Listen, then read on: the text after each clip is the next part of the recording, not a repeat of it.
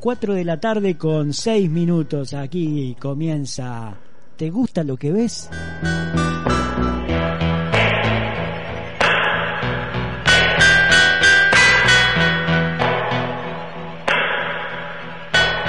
Una mirada adolescente de esta realidad que nos toca vivir.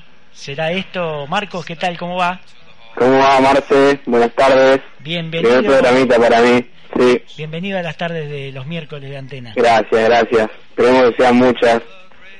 Bueno, Bueno, hoy te, hoy te traigo te traigo un filósofo surcoreano a la flauta. que, nada, eh, se, se escapó de su familia de Corea del Sur para irse a estudiar a Alemania Sí. y resultó ser un filósofo, viste, increíble, que es uno de los que me encantan ahora. Te voy a leer un parrafito y después te cuento un poco lo que pienso del tema. Dale, y decinos Dale. cómo se llama también el filósofo. Dale, se llama Byung Chul Han. Pasa un poquito complicado. Ajá. Después lo compartiremos quizás en Facebook. Es, hoy en día es profesor de, de la Universidad de Artes de Berlín. Bien. Habla tres idiomas y es, bueno, es, es un poco estudioso de, de la filosofía contemporánea. Bien. Bueno, te, te leo el del, del libro En el enjambre. Vamos con el pensamiento, a ver. Dice, la palabra digital refiere al dedo, que ante todo cuenta. La cultura digital descansa en los dedos que cuentan. Historia, en cambio, es narración. Ella no cuenta. Contar es una categoría post-histórica. Ni los tweets, ni las informaciones, ni las noticias se cuentan para dar lugar a una narración. Tampoco la línea del tiempo narra ninguna historia de vida, ninguna biografía. Es aditiva y no narrativa. El hombre digital digita en el sentido de que cuenta y calcula constantemente. Lo digital absolutiza el número y el contar. También los amigos de Facebook son, ante todo, contados. La amistad, por el contrario, es una narración. La época digital totaliza lo aditivo y el contar y lo numerable. Incluso las inclinaciones se encuentran en forma de me gusta. Lo narrativo pierde importancia considerablemente. Hoy todo se hace numerable, para poder transformarlo en el lenguaje del rendimiento y la eficiencia. Así, hoy deja de ser todo lo que no puede contarse numéricamente. Bueno, es un poco fuerte, ¿no? También con unas Tremendo. palabras un poco raras, pero pero que marca, el chabón marca una un después. Es y bueno, él, él lo que habla es de lo aditivo, digamos, todo lo que de lo que nos rodea, digamos, el mundo con esta gran conectividad y que además se potenció, potenció con esto de la cuarentena, que estamos todos en la casa, perdió como cierta narración, como el amor por lo que no puede contarse digitalmente, ¿me entendés? Sí. Por lo que no puede estar en una foto, por lo que no sentís al ver una foto o un video. Claro, pasa que, por ejemplo, vos pones un comentario en las redes sociales y si no tiene foto, como que no lo mira nadie. ¿viste? Claro, viste, como que también es la imagen lo que lo que atrae mucho, pero es como una imagen que la ves, te sorprende y, y se va, es como como un es, es como algo pasajero, digamos, que no que no llega a captar mucho. No, no es como las amistades de, de toda la vida tuyas, Mm. un post de Facebook, pero que le prestamos mucha atención y nos perdemos la vida en eso, es así. Claro, y te olvidás de los amigos reales a veces. Y sí, te olvidas de mucho.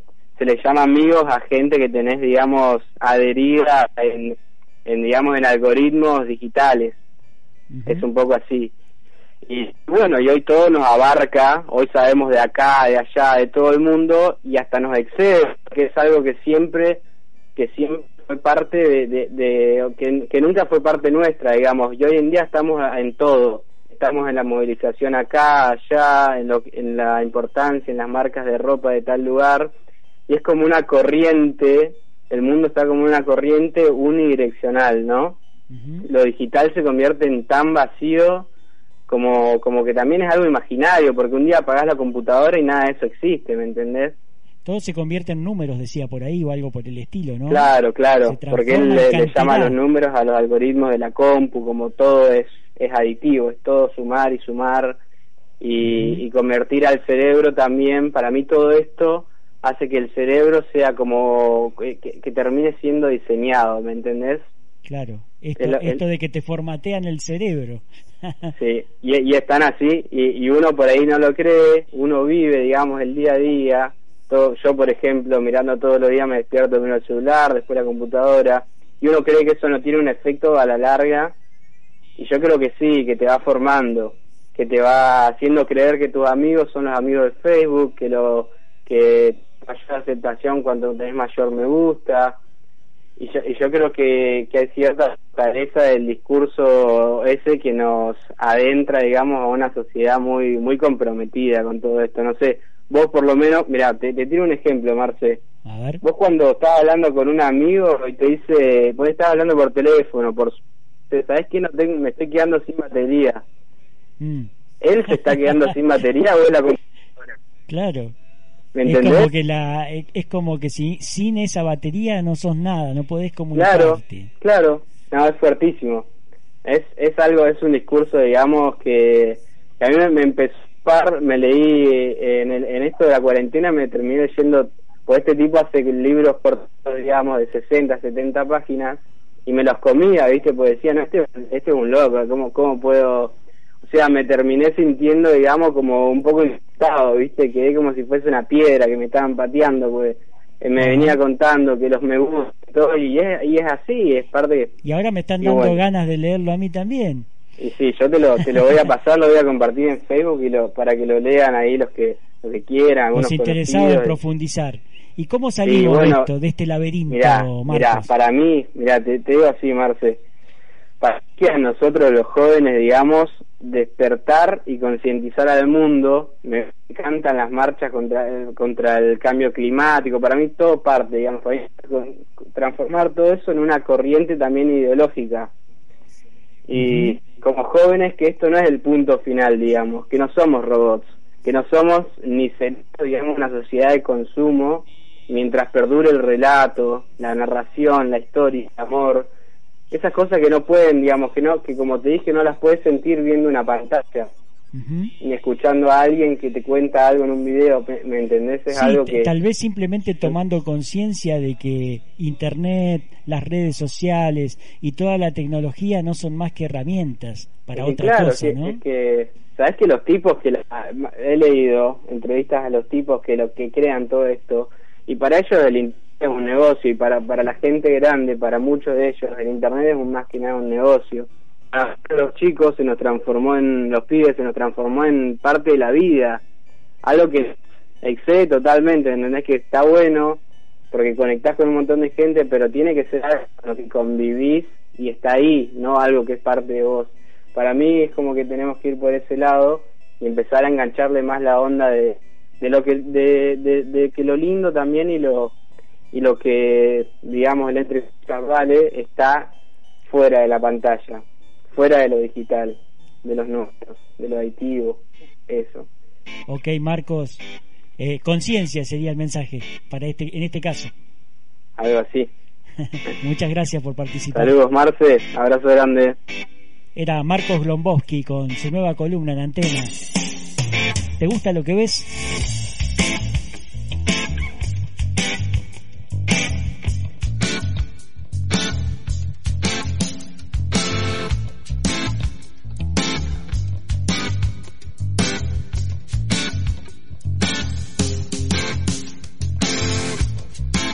El guagua de Troilo no quiere arrancar.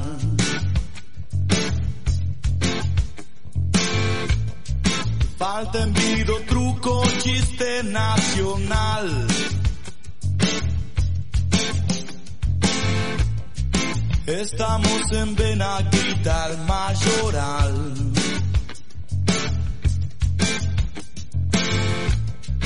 Y pagas el vale un día después. ¿Qué ves? ¿Qué ves cuando me ves? Cuando la mentira es la verdad.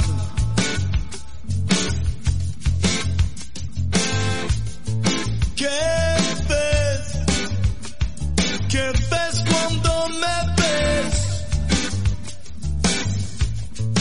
Cuando la mentira es la verdad.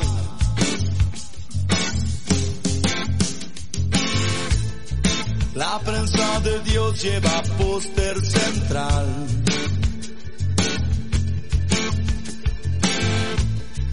El bien y el mal definen por penal. La chapita, porrón en palomar. Cruzando la vía para poderla pasar. ¿Qué ves? ¿Qué ves cuando me ves? Cuando la mentira es la verdad.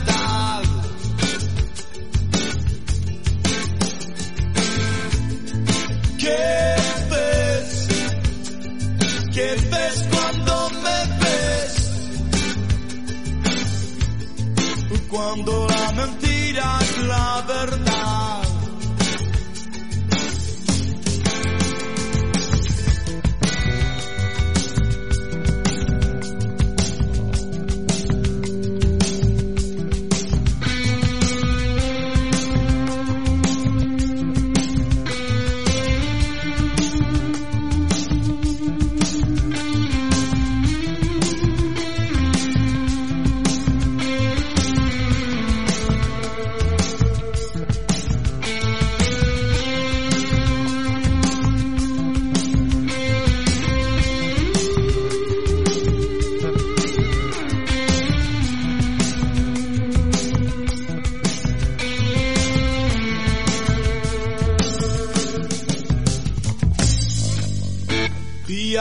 Chapita, porrón en palomar.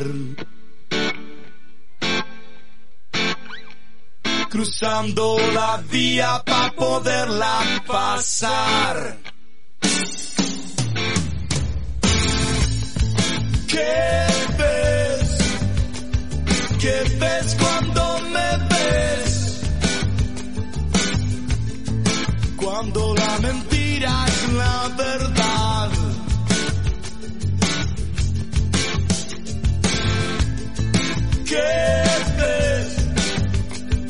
¿Qué ves cuando me ves? Cuando la mentira es la verdad.